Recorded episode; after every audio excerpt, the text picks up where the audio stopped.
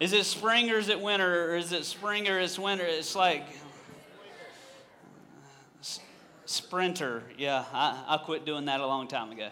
Uh, so, well, welcome this morning. If you're a first or second time guest, just let me say uh, welcome to you. Uh, my name is Brian, one of the pastors here. So glad that you joined us today. If you're a regular, if you're a celebrator, I'm glad you're here too.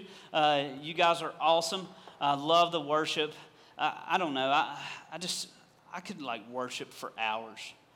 Just like it, you feel like sometimes you just by the time it gets to like the third or the fourth song, whatever song it is, you just finally got broke free just a little bit because you got all that gunk on you and you're all locked up and you got to work through your own issues through the week. How many of you got issues this week?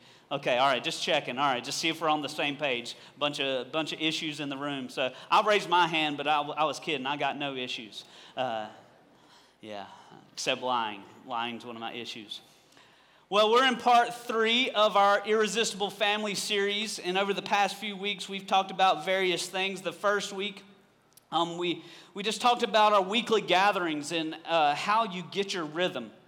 We said, hey, if you, if you will come every single week, you will get the rhythm to the vision, the mission, and uh, of, of Celebration Church. You'll find your part in that. Last week, Pastor Dennis uh, preached, uh, and we talked about how to, to land the plane, how to get that smaller. So we grow bigger. Everybody say bigger. We, go, we grow bigger in this room. We want to grow numerically as Celebration Church. You say, Brian, well, I didn't think it was about numbers. Well, there's a book in the Bible called Numbers. Uh, so you're a number. You matter to God. Every there's 7.4 billion people on planet Earth. Every single one of them matter to God. So numbers do matter, not in the sense of we puff up and say, "Hey, we're at such and such uh, in our church," but we do track numbers because that is one thing that we can tangibly track. Uh, so we want to grow bigger, but we also want to grow smaller, and that's in our live groups. We want you to learn to do life together in our community. If you just do church in the four walls here, that isn't sufficient. God made you for more. He wants you part of a smaller family where you can care for each other and things like that. Uh, so we just, me and my wife just experienced care from our life group this past week. Uh, I'll share a little bit about that with you here in just a minute. But today, everybody say today, we want to talk about growing deeper, going deeper. So we used an analogy over the past few weeks about a great family. Irresistible family is like irresistible music. I know some of you went to a concert this uh, weekend and uh, heard some country music. And uh, how many of you love going to concerts? Okay, concert junkies. Okay, how many of you are like uh, old school, like 70s, 80s concert junkies? Okay, all right, there you go. So Lynyrd Skynyrd, and uh, you know, I don't, I don't know. I was born in the 70s, the late 70s, so I'm pretty much an 80s baby. Uh, some of you are like 80s.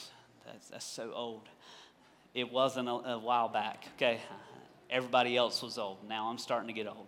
Not as old as Dennis, but old. I don't know if anybody's that old. Just so. But I want to talk about growing deeper because uh, we can have the rhythm of the music. We can actually, just with the rhythm, there is no music, but we talked about last week about the band comes in and makes the music. That's sort of the idea of life group. You get the vision and mission in the big room but then in life groups. And I'm, I actually manage our Realm. Uh, Realm is a, a system that we use that's sort of like Facebook for our church. But all the life groups that are together, they have message boards and stuff, but I manage all of them and I get to see just the interaction that happens throughout the week.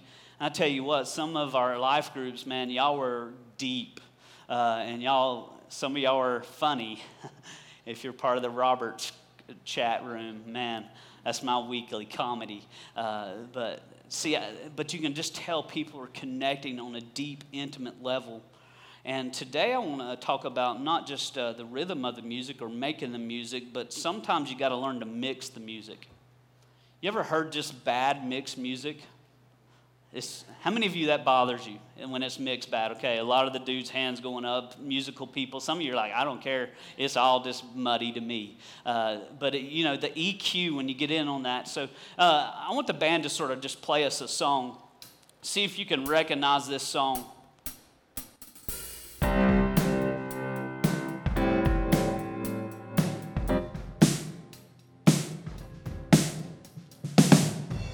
Hard to make out a song when there's not a good mix. you can hear the drums. Can you hear anything else, really? No, it's, it's like if this is the way worship was, the music was on Sunday morning, you'd be like, man, sound guy, what is your problem? In fact, why don't you fix this for us? Y'all recognize this song?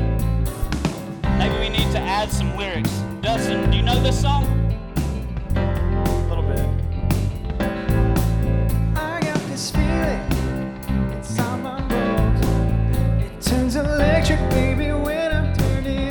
That's all I know. How many of you know this song? Anybody? All right.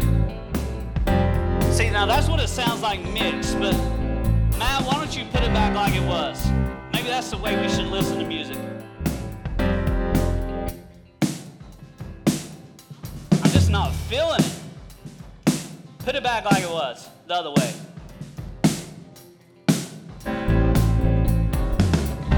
Nobody want to dance? Start a dance party up in here. Some of you are like, yeah, please, that's the kind of church I want. So, awesome. Give it up to the band. See, a lot of us in our life, we, we do church. We do the big room. Some of us, we go just a step further, and we'll even go to a life group. And we'll, we'll get the rhythm. We'll get the rhythm of what God is calling a, a body of believers like Celebration Church to do. And then we'll figure out how to land the plane and make the music and get it together and figure out how to uh, do our family lives together in a small group. Uh, but then, in that personal walk, sometimes there's just a muddy mix of sounds. And you need a good sound guy in your life because the band, they cannot mix the house. See, the band can have what's going in their ears, they got in ears. And they can mix that, and the music can sound right to them, but it might not sound good to us. You've got to have a sound guy in your life to mix the music for you because that's what the world sees. And you might have you might have grown up in church, you might have some ideas, some aspirations about what God looks like, but until you have somebody looking at what you're living, you probably have a bad perspective because look, you're the best person you know. I mean, come on, how often do you really do something and know it was wrong and do it anyways? I mean, that's outright rebellion. How many times are you right and your spouse is wrong? Don't answer, especially you men, shut up. But a lot of times in our life, when we live out our Christian faith, when we are the only eyes, the only perspective, it's not the most healthy thing. God's asked us to grow bigger, He's asked us to grow smaller, but He's asking us to grow deeper too. And that's what I want to talk about today. Um, and I want to do that by sharing a story with you. Not this past Thursday, but the Thursday before on the 12th, we had uh, an appointment to induce labor because the little boy wasn't coming out. He, he was stubborn. Uh, he was like, nah, no exit. And his eviction notice was on the 12th. But it wasn't that easy. Uh, when we got at the hospital at 5.30 a.m., nothing happened till like 10. I'm like, why? you know, they didn't do anything because nobody's moving at 5.30. So I'm like, why did I have to get up at 5.30 and walk in here and sit? And about 10 o'clock is when we first saw the doctor, and they started talking about all this stuff about, you know, putting her on some medicine that would dilate her, and the medicine would take 12 hours. Then they would check, uh, and then if she wasn't dilated enough, I'm going to give you more details than probably what you want to know. Uh, they said they'd give us another dose of it, and it'd be another 12 hours. Uh, so that's how they started. First dose, 12 hours. He came back in, nothing, zero dilation. And I'm like, come on, honey, what's up, girl? You know. Then they give her another dose. 12 hours later, he comes in, and he's like, it just it, you're not progressing enough. So we've got in our mind 12 more hours. But then he checks again and goes you know what? I mean it literally is this fast. He goes you know what? Let's it's close enough. Let's just break your water. Boom broke her water. And we're like what? Game time. What's up you know so 12 hours, 24 hours, then we're thinking another 12 hours, but then they, he breaks it, her water. So they start the other medicine. It's called Pitocin, which starts contractions.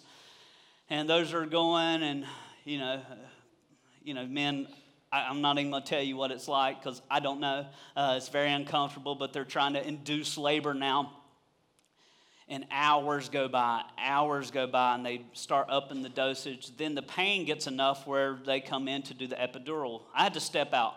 It's my wife, my sister in law, and myself, and Parker, our son. Me and Parker went up to the family, but uh, my sister in law's an uh, OR nurse, so she got to stay in the room. Privileges. I'm like, I, I should have pulled my pastor card right there because that gets you in a lot of places. So, but then something really super scary happened. I didn't know it happened because I wasn't in the room, but when they put the epidural in, my wife and my son Cade's heart rate almost bottomed out to nothing. They almost lost them both. Scared me to death when I came back in. Everybody's face is white as a sheet. We're talking like 40 minutes later, I come back in, and my sister in law said, We about lost them. Their heart rate bottomed out. So I'm like, Okay, this is getting really interesting. So got the epidural in then we they kept giving her the medicine to induce labor, but every time they give it to her, his heart rate would drop, so they'd take a break. So this went on and went on and went on. So this was the 12th we went in. Now it's the 13th. Uh, and it's in the middle of the night. And they, several times his heart rate gets really low wake up about 5 a.m. because I tried to sleep just a little bit, and the doctor walks in. He says, uh, "We're going to have to go into an emergency C-section." So this is probably around 5:30, and because he, he says we're we're not able to keep him stabilized, so we walk in, get her prepped. It's about 6:40, and when we leave the room, they take her to the OR. I have to stay outside the OR because they have to get her on the table and stuff like that. Well, the doctor, uh, apparently, they asked the women to do this just to see how the epidural's working. They asked them to see if they can move over to the other bed. Well, my wife, she just picks herself up and moves her legs and everything. And the, the anesthesiologist said, Well, that's not good. You shouldn't be able to do that. So they take that out and they do the spinal tap thing, whatever, uh, and completely make her numb from the waist down. And I'm standing, during this, I'm standing in the hall for about 50 minutes. The only one standing in the hall. When I, they said, We'll be right back, let's just get her on the table. So I'm going, What is going on? And I found out they had all those complications going on in there. At 7:44 in the morning, I heard I'm on the other side of the sheet now, looking at my wife who does not look happy. She doesn't look pleasant. We're a little bit nervous. They got these monitors up where you can actually see what's going on. Uh, and the doctor says 744, the scalpel touches her belly. He makes the incision at 746. Cade Levi was born. So I'll show you a picture. There he is. Isn't he awesome? Now, just hold it right there. Now, I don't know if this next thing I'm getting ready to show you is normal, but I think it's pretty awesome. A few days in, this ended up happening.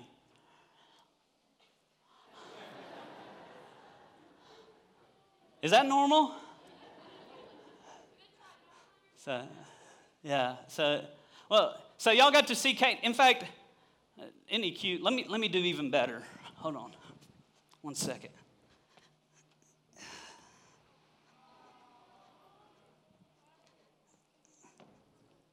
Just kidding.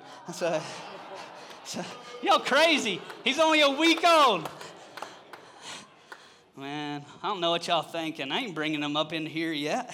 Y'all sick. How many y'all got a cold? Man, I'm so blessed, so excited. There were so many scary moments, but the reason I share that story, one, I'm, I, I, I'm just is fresh to me. But also, I want to talk about accountability and how that led to this moment here in my life. Uh, if you got a Bible, you can open up to uh, to Galatians. We're going to go through a few other uh, things, but I think about Cade and I think about Celebration Church because this is where I'm a pastor at, this is where my family attends, this is where we go to life group. And I think about this idea of accountability, somebody mixing the music for my life and for your life. And I think about it being a cultural thing, not just something that we do, but this is the culture of celebration. Are we transparent enough people where we allow people into our life, into the deep parts of our life, where some, somebody in this room that calls Celebration home, somebody who's a follower of Christ, actually may have dirt on you that you're very ashamed of? Because watch this. By show of hands, how many of you have done something, something in your lifetime that you're ashamed of? Raise your hand. Does anybody know what it is? You don't have to answer that out loud. Chris Roberts, he's my accountability partner. The only other one I had before him was Derek Whitehurst. I do, we're very accountable as a staff, but Chris and I, Chris knows more about me than even my wife does. Well, Brian, that's a little tricky. No, my wife don't want to know. She's like, you, you, you handle that, you know, whatever. But Chris and I are very, very close. And it's scary sometimes to know that somebody knows the deepest parts of who you are. Well, guess what? God already does. There's not a thing in your life, a thought, an action, word, or deed that God doesn't know. Yet his fierce love is still extended to you. That's what I love about God. Is there is not one reason, me sitting on this stool, one reason that God should love me. And now some people get all weird and say, no, God should love you. Dave Ramsey has this saying, if you say, how you doing, Dave? He said, better than I deserve. I got in an argument at Lowe's Hardware with a guy because he said, how are you doing today? He said, Better than I, and I said, Better than I deserve. He said, No, you deserve a lot. I said, No, sir, I don't. He says, Well, you shouldn't, you, you do. I said, According to God, I don't deserve anything, but by His grace, I have everything. He's like, Well, you deserve something. I said, I don't, bro. Quit arguing with me. God said it.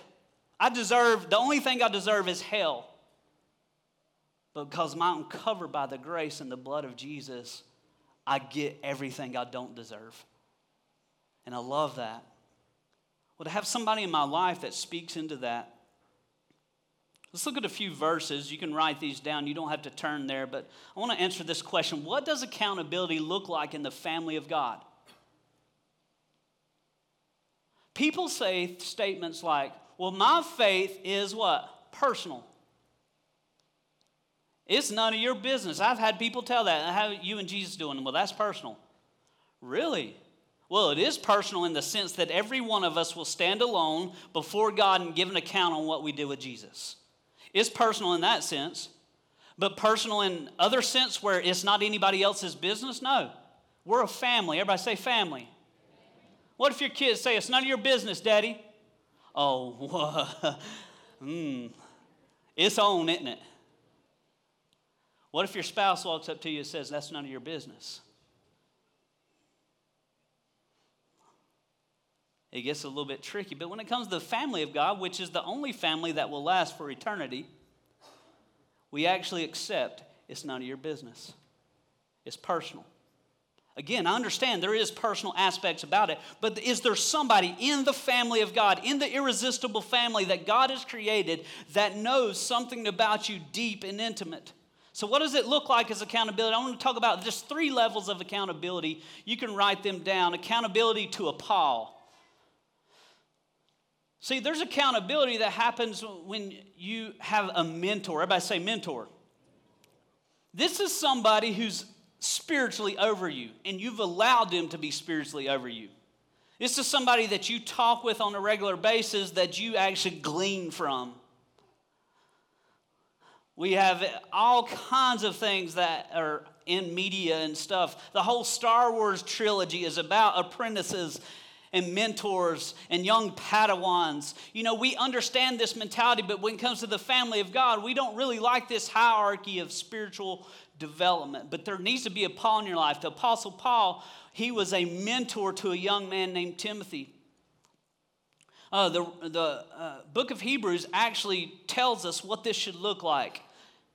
Hebrews 13, 17, it says, Obey your leaders and submit to their authority. We don't like that, but there needs to be somebody in your walk where you obey them, their spiritual authority. You're obedient to that because they are teaching you the ways of God. They keep watch over you as men who must give an account. Obey them so that their work will be a joy, not a burden. For that would be a no advantage to you. There is no advantage of being the authority in your life, even though it feels like an advantage. Nobody tells me what to do. There should be somebody besides your wife. You know I'm talking about, men. You didn't respond at all to that. You know, there's, there's everything that she wants and everything that you want as long as she wants it. Right? That's the way it goes. So there's a mentor in your life. Then, so that's the one level, and the next level is accountable to a Barnabas. Everybody say friend. This is the relationship that I have with Chris. The mentor, I have a bunch in my life. I have uh, like uh, uh, Dennis, Tom Bartlett. I have several people all over the world that are mentors to me that pour into my life. Then I have a friendship. Uh, Dennis and I have that, but that really intentional friendship accountability that I have in my life is Chris. Listen to Proverbs 27 6. Now, listen carefully to this verse because it sounds a little bit odd. Wounds from a friend can be trusted, but an enemy multiplies kisses. There's people that will flatter you and you will like it. But they're probably closer to your enemy than a friend who will lovingly tell you the truth. You haven't liked being told the truth and corrected since you were a, since you were a child. You know, a little infant is innocent. My son is yet to look at me and go, No. But do you think he will? Absolutely. And I'll smile at him and say, I dare you to say it again. Uh, but wounds from a friend can be trusted. I allow Chris to speak into my life in a way that I'm not as uh, easily offended. I try not to be offended, and I believe I, I, would like to say that anybody can speak truth into my life. But come, come on, let's be honest. It gets a little bit more, you know, abrasive when it's somebody that you hadn't looked at them and say, "Hey, you see it and it looks wrong. Please say something to me." Now, I've worked with people over the years that they've had this friendship accountability, and one of them will come to me and they'll say, Well, they won't hold me accountable. I feel like I'm doing all the work. Well, this type of Barnabas, this friendship relationship is reciprocal. It can only be as strong as what you give back to the other person. Now you have to be careful here because this is where some people they go out and they get their sinning buddy. What do you mean? Well, you have friends that struggle in the same areas that as you do. Maybe it's an addiction, a habit, a hang up. They might not be the best person for accountability unless they're serious about changing as much as you are. Because the second you start struggling, they'll be like, oh, I struggle with that too this week. And guess what? Y'all brush it under the rug. It's not dealt with. This irresistible family, this intimacy that could happen, this next step that you could take in your walk with Christ, you won't take because you got your sinning buddy. And then all of a sudden you say, Well, we meet for accountability every week. What do y'all talk about? Well, I mean, it doesn't get real deep. It should get deep at times. Uh, it should be uncomfortable at times because that's what happens when we change. Nobody likes change. So you got the mentor, the friend, and then you have a, uh, so that's accountability to a Paul, account, accountable with a Barnabas, and then the last one, accountability for a Timothy. This is everybody say disciple.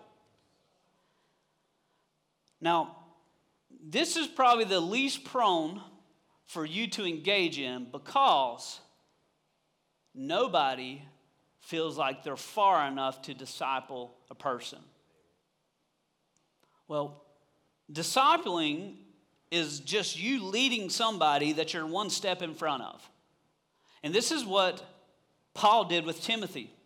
I want you to hear how close their relationship got. If you read in 1 Corinthians 4:17, it says, Paul's writing this letter to the church in Corinth, and he's talking about Timothy, this young disciple who he's been leading in his walk with Jesus. He says, For this very reason, I'm sending to you Timothy, my son, whom I love. Now, do you have somebody in your life that you're pouring into that you feel like they could be your biological child. Now, up until uh, the, the 14th I did not have a biological child. I have a stepson who is, I treat him like my biological child. He, he's getting ready to turn 19 at the end of this month, 19 years in between. But I talk and I speak to him as my biological child. Why do I do that?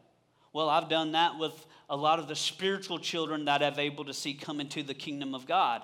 I treat young men and young daughters as my sons and daughters. Why? Because that's the greatest love I can give to them on this side of heaven. And Paul has this intimate relationship with Timothy. He says, Timothy, my son. And he, he talks about it in such a way that he describes Timothy this way who is faithful in the Lord so, Paul's relationship with Timothy is about a spiritual walk with God, and that's how he first and foremost describes Timothy. It says he's faithful in the Lord. Well, how does Paul know that? Because Paul treats him as a son and he's close to his children. And he says, He will remind you, because I've reminded him, He will remind you of the way of life in Christ Jesus, which agrees with what I teach everywhere in every church. So Paul's saying, He's coming, He's able to speak for me. He's able to say what I say because he's my son and I've poured into him. So let me ask you this Do you, Does it look like you have any of this in your life? So, let, what we're going to do is really focus in on that friendship accountability. Now, let's be transparent in the room for a moment. How many of you, be honest, because this is going to be the majority of the room, so I can go ahead and give you that freedom. Don't lie in church, though. Don't lie anywhere. We just say that. Isn't that weird? We say don't lie in church like it's okay to lie outside of church.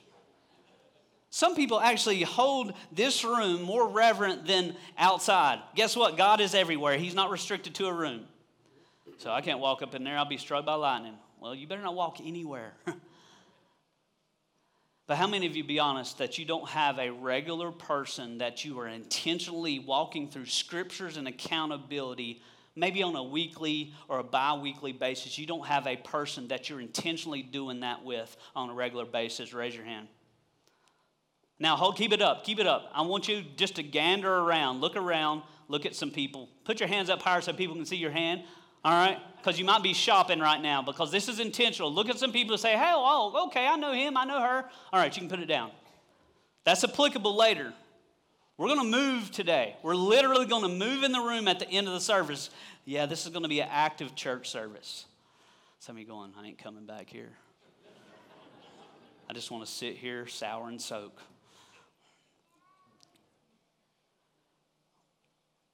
So once you get that mentor in your life that's pouring into you, and then you get that friendship that's helping you and speaking into your life some of your some of the things that you're talking about, then you start pouring into somebody else as one of your disciples, as a disciple that God is leading you to pour into. We, we want to answer this question How do I get the right mix, Brian? I've got all this music coming in. I got the rhythm. I'm here on Sunday morning. I'm making the music in my life group. I got that community of people that we care for each other and we do life together, but, but I just don't know if it's the right mix. If you don't have someone speaking into your life, if you don't have a sound guy twisting the knobs of your life, you don't have the right mix. You're in the band. You can't hear what the world hears about your life. You need someone speaking into you, and it's very invasive. I've been doing it for 18 years. And every time I go to accountability with my best friend, I'm thinking, okay, Lord, oh man, I had a really terrible week. Oh, I got some stuff to tell Chris. Oh man, I got to tell him that. And you start thinking through that stuff, but it keeps me sharp, it keeps me aware. And for 18 years, I believe I've walked with integrity, not because of me, but because of Jesus. I've walked with hope. I've walked through some hard trials in ministry, and I've never given up. And I've watched pastor after pastor that I'm friends with that does not do that, and they seem to just get annihilated all the time. And then eventually you find out some secret sin in their life. And then all of a sudden the church says, I just can't even trust pastors. And it all was because I, I grew up in a culture early on where I saw my youth pastor with no accountability. And he ended up molesting girls in our youth group. And then I've watched a couple other pastors commit adultery or money stuff, and you know, and, uh, and you, you start thinking, well, what is the difference between a person who thrives in adversity, who consistently grows in their walk with Christ, and someone who just continues to stay stuck, or they continue to fall off the wagon, is what we may say? What's the difference? And the only difference I've seen is someone who's allowed a person with skin on to be a knob twister in your life. So let's talk about that. Galatians chapter 6. I want to read verses 1 through 5 and then we'll break this down. Brothers, if someone is caught in sin, by the way, it's easier to confess than to be caught. But you, how many have been caught? Okay, you don't even, don't raise your hand. You who are spiritual, who is that? Anybody with the Holy Spirit in them. Who's got the Holy Spirit? Anyone who has confessed Jesus is Lord, repented of your sin, and offered your life in exchange for his. You get the Holy Spirit. You who are spiritual should restore him gently. So, what's the goal in any of our lives? It's always restoration to God and restoration to each other. That is our, our whole goal constantly. You mess up, be restored. You mess up horizontally with each other, be restored. If you mess up vertically, be restored. That is what our goal is constantly. You can't just leave things unchecked and out of whack. You should restore him gently, but then there's a warning that Paul writes to the church in Galatia. Why? Because he knows that they're sinning buddies here. He says, But watch out, but watch yourselves, or you also may be tempted. Man, how many times have I seen that happen? Someone tries to help somebody out of an addiction, ends up in the addiction. We're actually dealing with this right now. Somebody who's just constantly trying to walk the walk, and then they got around somebody who has an addiction issue, and they didn't think it was a big deal, so they started hanging out with them. Guess what? They're doing what they were doing. And it looks like if they don't make a turn, they're just willing to toss it all away for just a few moments of pleasure. Well, why does Paul write that? Because he knows that our, our nature, our sin nature, is strong and that sin is fun. Otherwise, we wouldn't do it. Then he says something else carry each other's burdens. If you got a burden, you're carrying it alone, you're living an unbiblical life. And if you know someone that has a burden, you're not trying to carry part of that with them. Carry each other's burdens, and in this way, you fulfill the law of Christ. If anyone thinks he is something when he is nothing, he deceives himself. So there's that. You can't mix your life, you can't be the soundboard of your life because that's you thinking that you're something. No, you need a sound guy that's saying, oh, you need to turn, oh, that EQ's off, that bass is way too loud. I know you like a lot of electric guitar, but we got to turn it back. Each one of you should test his own actions. Then he can take pride in himself without comparing himself to somebody else, for each one should carry his own load. Because now, look, if you saw something in there, it looked a little bit weird because Paul says, um, don't, don't just look at yourself. You need somebody looking at you, and you need somebody being a, the knob twister of your life. But then he says, test yourself. Don't look at yourself alone, but test yourself alone. Well, that sounds weird. Well, what happens is when the sound guy comes in and mixes the music of your life, the spiritual direction of your life, you need to test it out in the world. Hey, you got this. You're a little bit harsh when, you, when you're talking about the gospel. You ever been around those people? You know, turn or burn. Or then some of us, it's, all about love and rainbows and unicorns and everybody goes to heaven. No. We need a sound doctrine. I hope everybody goes to heaven. But if they don't repent and turn from their sin, the Bible says they will not. They've got to receive Christ. And this is why we've got to make sure somebody is mixing the music because we're the sound of Jesus to the world. So when the right mix comes in, when, uh, when I'm accountable with this. So you get the right mix when you get some accountability in your life. So let's talk about three things that we need to mix in our life and be accountable with. The first one is struggles and fears. There in the Galatians passage, listen to it again. Brothers, if someone is caught in a sin, you who are spiritual should restore him gently, but watch out yourselves, or you may be tempted. Carry each other's burdens. And in this way, you will fulfill the law of Christ. If anyone thinks he is something when he is nothing, he deceives himself. Man, if you knew the list of struggles and fears I had, you would be like, man, you got issues. That's why I love celebration. We're a bunch of broken people trying to go after Jesus. I'm pretty, I try to be pretty transparent and honest about the, the struggles and fears that I have, just clinical ones. I'm claustrophobic like you wouldn't believe. You come behind me and put me in a chokehold, we will fight. It just, I don't like it. It happened because I got used to roll off my bed as a child, roll under the bed, and the bed was in a corner with a headboard and a footboard and I would try to find my way out in the dark, and I'd wake up under the bed. Coughing is what it felt like. And I would be like this, and then I would start screaming for my father. He'd cut on the light, and I could see to get out of the dark. Now I hate claustrophobic situations. So if we're in a crowded room, I will probably go walk to the outside of the room. It's No offense to you. I just don't want to punch anybody. It's for your safety. I had fears that I'd never have a biological child in this world. It was a fear that was crippling me. Was a fear that every day I'd get in the shower and I'd find anger in my soul when I'd pray to God. It was something that was making me just uh, wonder how can I keep going if this doesn't happen. And if it wouldn't have, I still would have had to figure out a way because God did not want me that way, but it was through accountability of me sharing like with chris here's my struggles here's my fears here's things that they don't leave me and i know jesus has set me free from my sin. There is no chains that bind me except for the chains i put on. Do you realize that? If you have a, a true relationship with god through jesus christ through repentance of sin there is no chain that binds you only what it everything bows its knee to you because of jesus.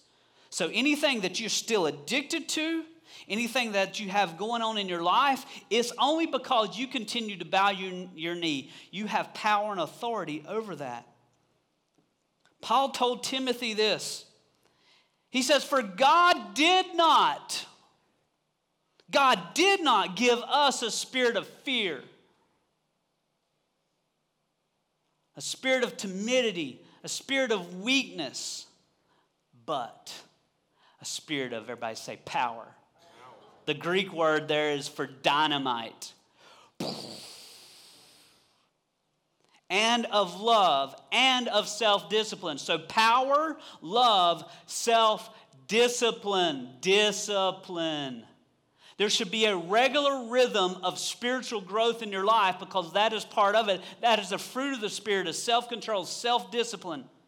And Paul's telling young Timothy, God did not give you this spirit of timidity, this weakness, this passive walk with God. He gave you a spirit of power, of love, and of self discipline.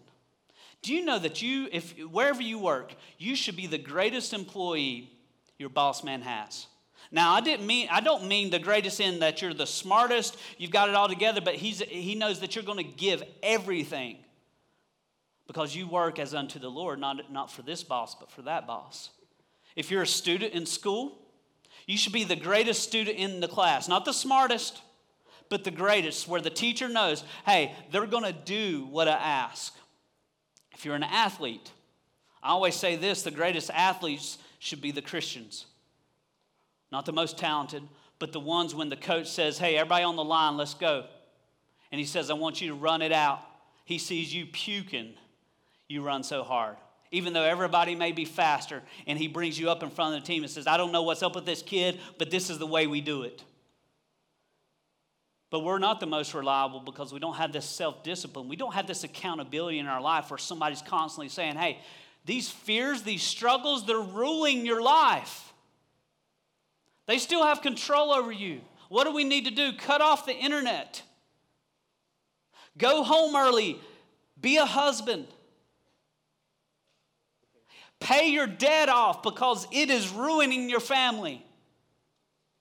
You got to do these things, but if you don't have somebody speaking that into your life, it never gets said out loud. And when we say things out loud, a lot of times they lose their power.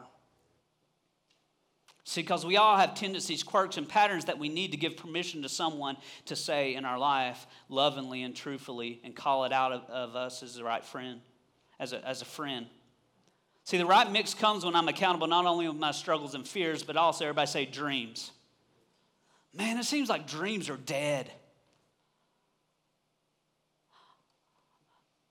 I mean, if somebody gets around you, do they get inspired by just the dreams and the goals that you have? Or are you just okay with existing? Just think about that. You live your 80 years of life, and all you did is you went to work and you put a paycheck in the bank and you bought some food for your family, but you never risked a thing for God. Don't you like being around those people? We love to watch those people more than we want to be those people.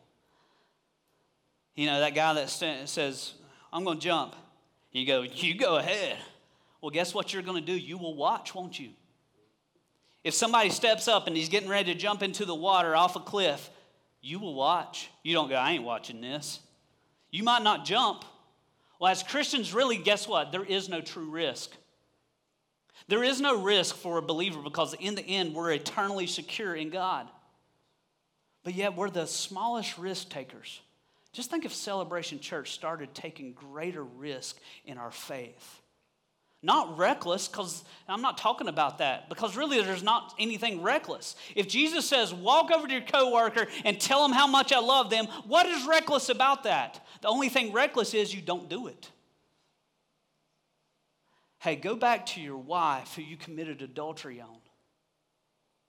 What's reckless about that? But most of us won't do it, even though God would tell us to do that. Hey, repent of your sins and go to your parents and confess it and tell them what you're struggling with. Well, if you have somebody that's accountable, that you're accountable to in your life, they get to, get to keep speaking this into your life and keep you focused.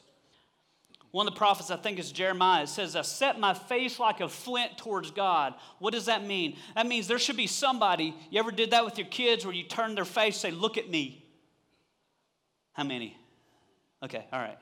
I'm already doing it with Cade because his eyes aren't tracking. I'm like, Over here. What's up, dude? But that's what we need. We need somebody who's saying the second we start straying with our eyes or with our life, we need somebody saying, Wait, back over here, Brian. These were your goals and your dreams. They're going to die if you don't walk towards Jesus. And Jesus gives us great dreams, He gives us great aspirations. We should have great goals.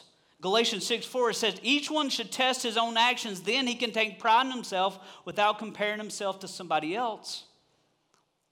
Listen, if you ever want to get great wisdom, go to the book of Proverbs. I want to read two verses out of Proverbs. Proverbs 21 5 says, The plans of the diligent lead to profit as surely as haste leads to poverty.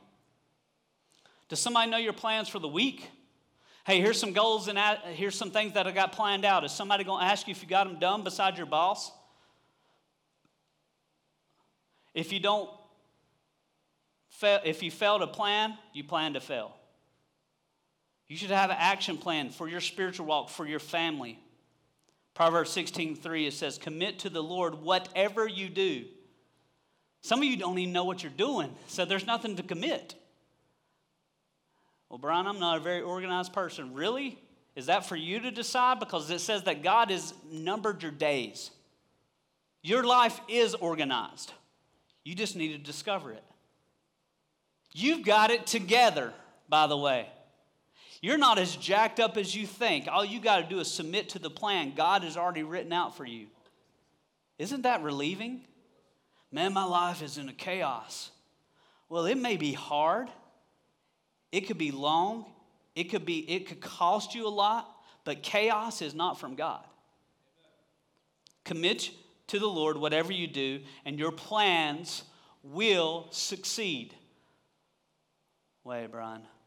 My plans will succeed if I commit them to the Lord. Yeah. Because then your plans will become His plans. And His plans always succeed. That's what that means. When you share your plans and goals, God has shown you to another person, they can help you stay focused. I love it when Chris says, How, How'd you do with that last week? Yeah, about that. Okay, we need to really lock down. What do we need to do this week to see you fulfill this goal that God has shown you? And we lay out something and we walk it out, and the same for Him. See, if you don't have plans and goals, you need to understand that God does, and it means there's a rebellion issue in your life. Discover them, say them out loud, say them to somebody so they can be accomplished. And the third, the right mix comes when I'm accountable with responsibilities. God did not put you on this earth without responsibility. Some of you feel that way. You feel you are purposeless. And that's a lie from the enemy. God makes nothing without purpose. And you're something that he made. To look at my, look at Cade, just to look at him, the only purpose I can tell he has right now is to bring us joy and to poop and pee and eat. When you just break it down. But when we were praying and trying to figure out a name, it, we decided on Cade Levi, which means spirit of battle to bring harmony. And I'm like, good job, honey. Because really, she came up with the name, I just said yes to it. And that's the way I want. I want Cade. I'm looking at him now. I'm going, this is a little warrior in the spiritual realm. I want him to bring down strongholds and to be part of a revival. And I'm just going to pour all I can into him. And I'm, I'm so excited that today some freedom's going to come where he can come into a culture of great accountability, where we're such an irresistible, tight knit family that he knows that he allows anyone to speak truth into his life that's walking with Jesus. But sometimes we close that off, and I'm hoping today we can just break down those walls because we've got responsibility to fulfill. Galatians 6 5, for each one should carry his own load. Proverbs 6 6, I love this verse. Go to the ant, you sluggard. Consider its ways and be wise. If you go on to read that chapter, you should read it on the sixth day of every month. Because it say, it has no commander, but yet does what it was made to do. Some of you got to have somebody on you just riding you constantly just to get anything done. God made you to thrive and to be creative and to create and be a, a vital part in our community. You've got responsibilities. Proverbs 16 9 says, In his heart, a man plans his course, but the Lord determines his steps. When someone doesn't take responsibility and do their part in the family, guess what? Think about this. If you don't walk with Jesus and the way He's calling you to walk, the whole family suffers. Answer this out loud yes or no. If a, if a dad has a gambling addiction, does it affect the entire family? When a, a, a, teenager rebels and goes out and they start smoking pot or partying and doing all that kind of stuff, does it affect your whole family? When you just decide that you're old enough to do your own thing, does it affect your family? Yeah. You are not an island unto yourself, and guess what? It affects this family. When you make crazy statements like, well, God just said we could get a divorce, you won't find it in the Bible. In fact, you'll find adultery in the Bible and restoration in the marriage. You'll find a man who wife was a prostitute, and God kept saying, Take her back. What? Why? Because God says, I will take you back, and you're all spiritual prostitutes.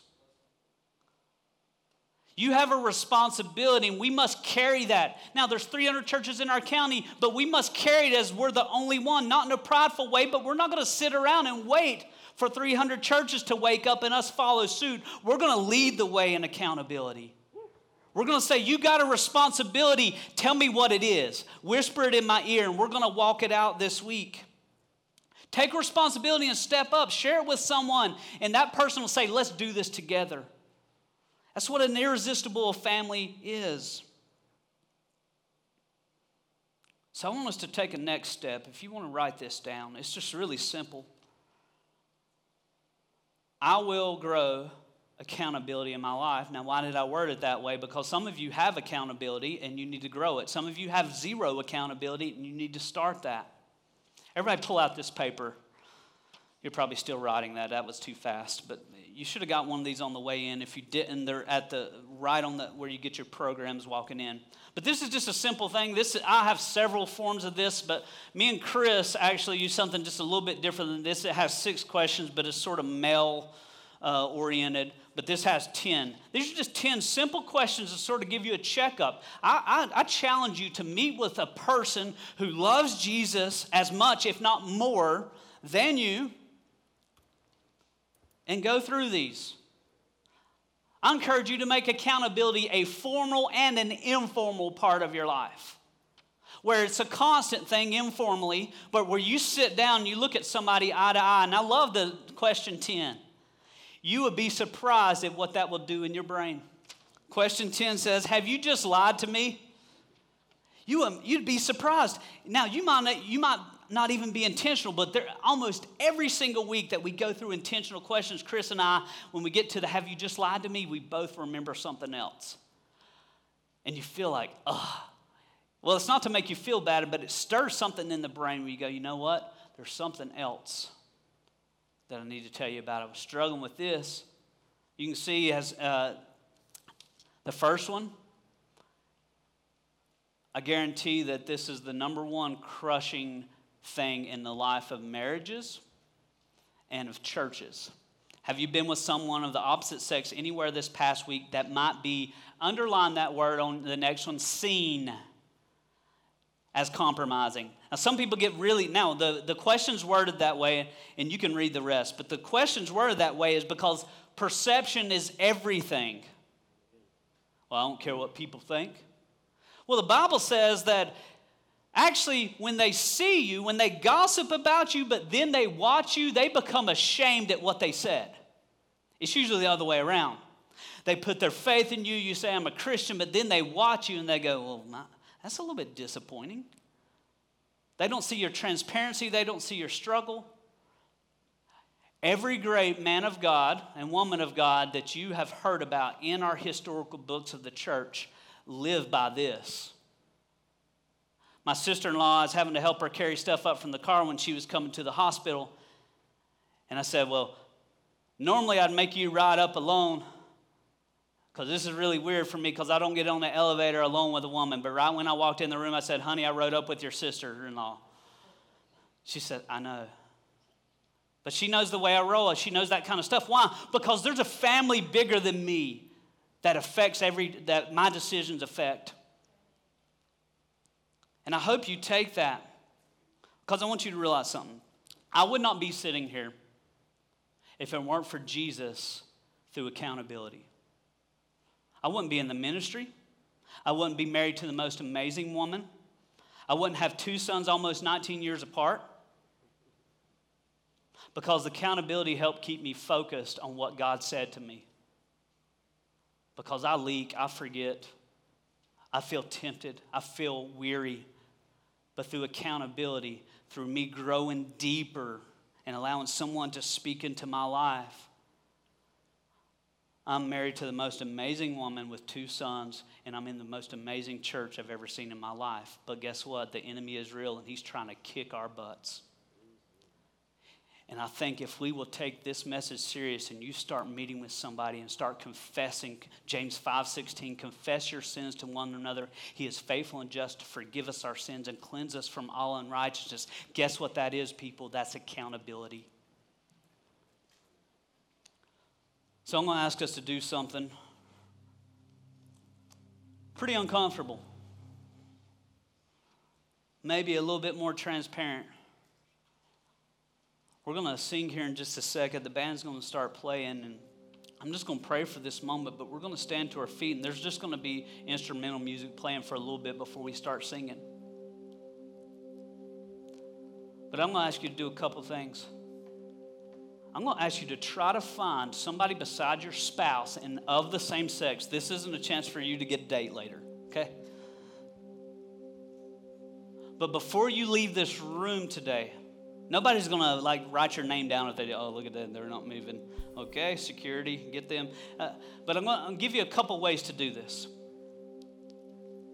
If you don't know anybody in this room that maybe you could have an accountability partner with. Maybe you just don't know a lot of people.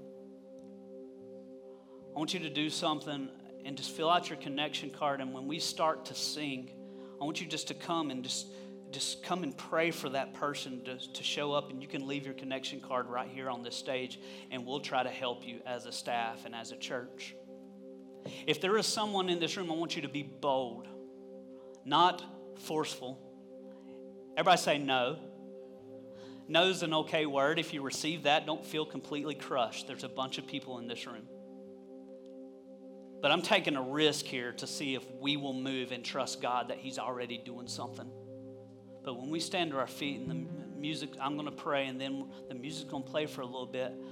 If you do not have an accountability partner and you just see someone in this room, it may end up being a, a three or four of you at first that get together and just say, hey, can we talk this week? And before you leave today exchange you can uh, the potluck would be a great place to do it. Exchange information.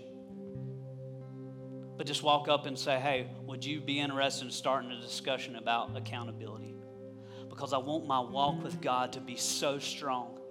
I need somebody just turning my head back and saying hey god said this. Here's what you're doing this week here's your struggles let's put up those roadblocks and those barriers to keep you from falling off the cliff so let's just stand to your feet. I'm going to pray for us, and I want you to move right, right when I say Amen, and just be bold. Try to find somebody. I know some of your hearts are just beating. Students, I would love for y'all to lead the way in this to show the adults that if teenagers can do it, then anybody can. Because when y'all move, they go, well, well, I guess I need to do something. Let's pray together. Jesus, right now in this moment, as uncomfortable and as unorthodox as it may be, this is not really something we do at church, but Lord, we're a family. And Lord, we take family serious. And Lord, my walk is my own, but I need to make sure that somebody's mixing it so the music sounds good to the world because my perspective isn't good enough. So, Lord, just make us strong people. Lord, if people don't know each other in this room, I, I pray that they just say, hey, I'm just going to walk up and, and pray for that person right now and put my connection card on the stage. So, God, would you just cause movement to happen in this room? In Jesus' name, amen.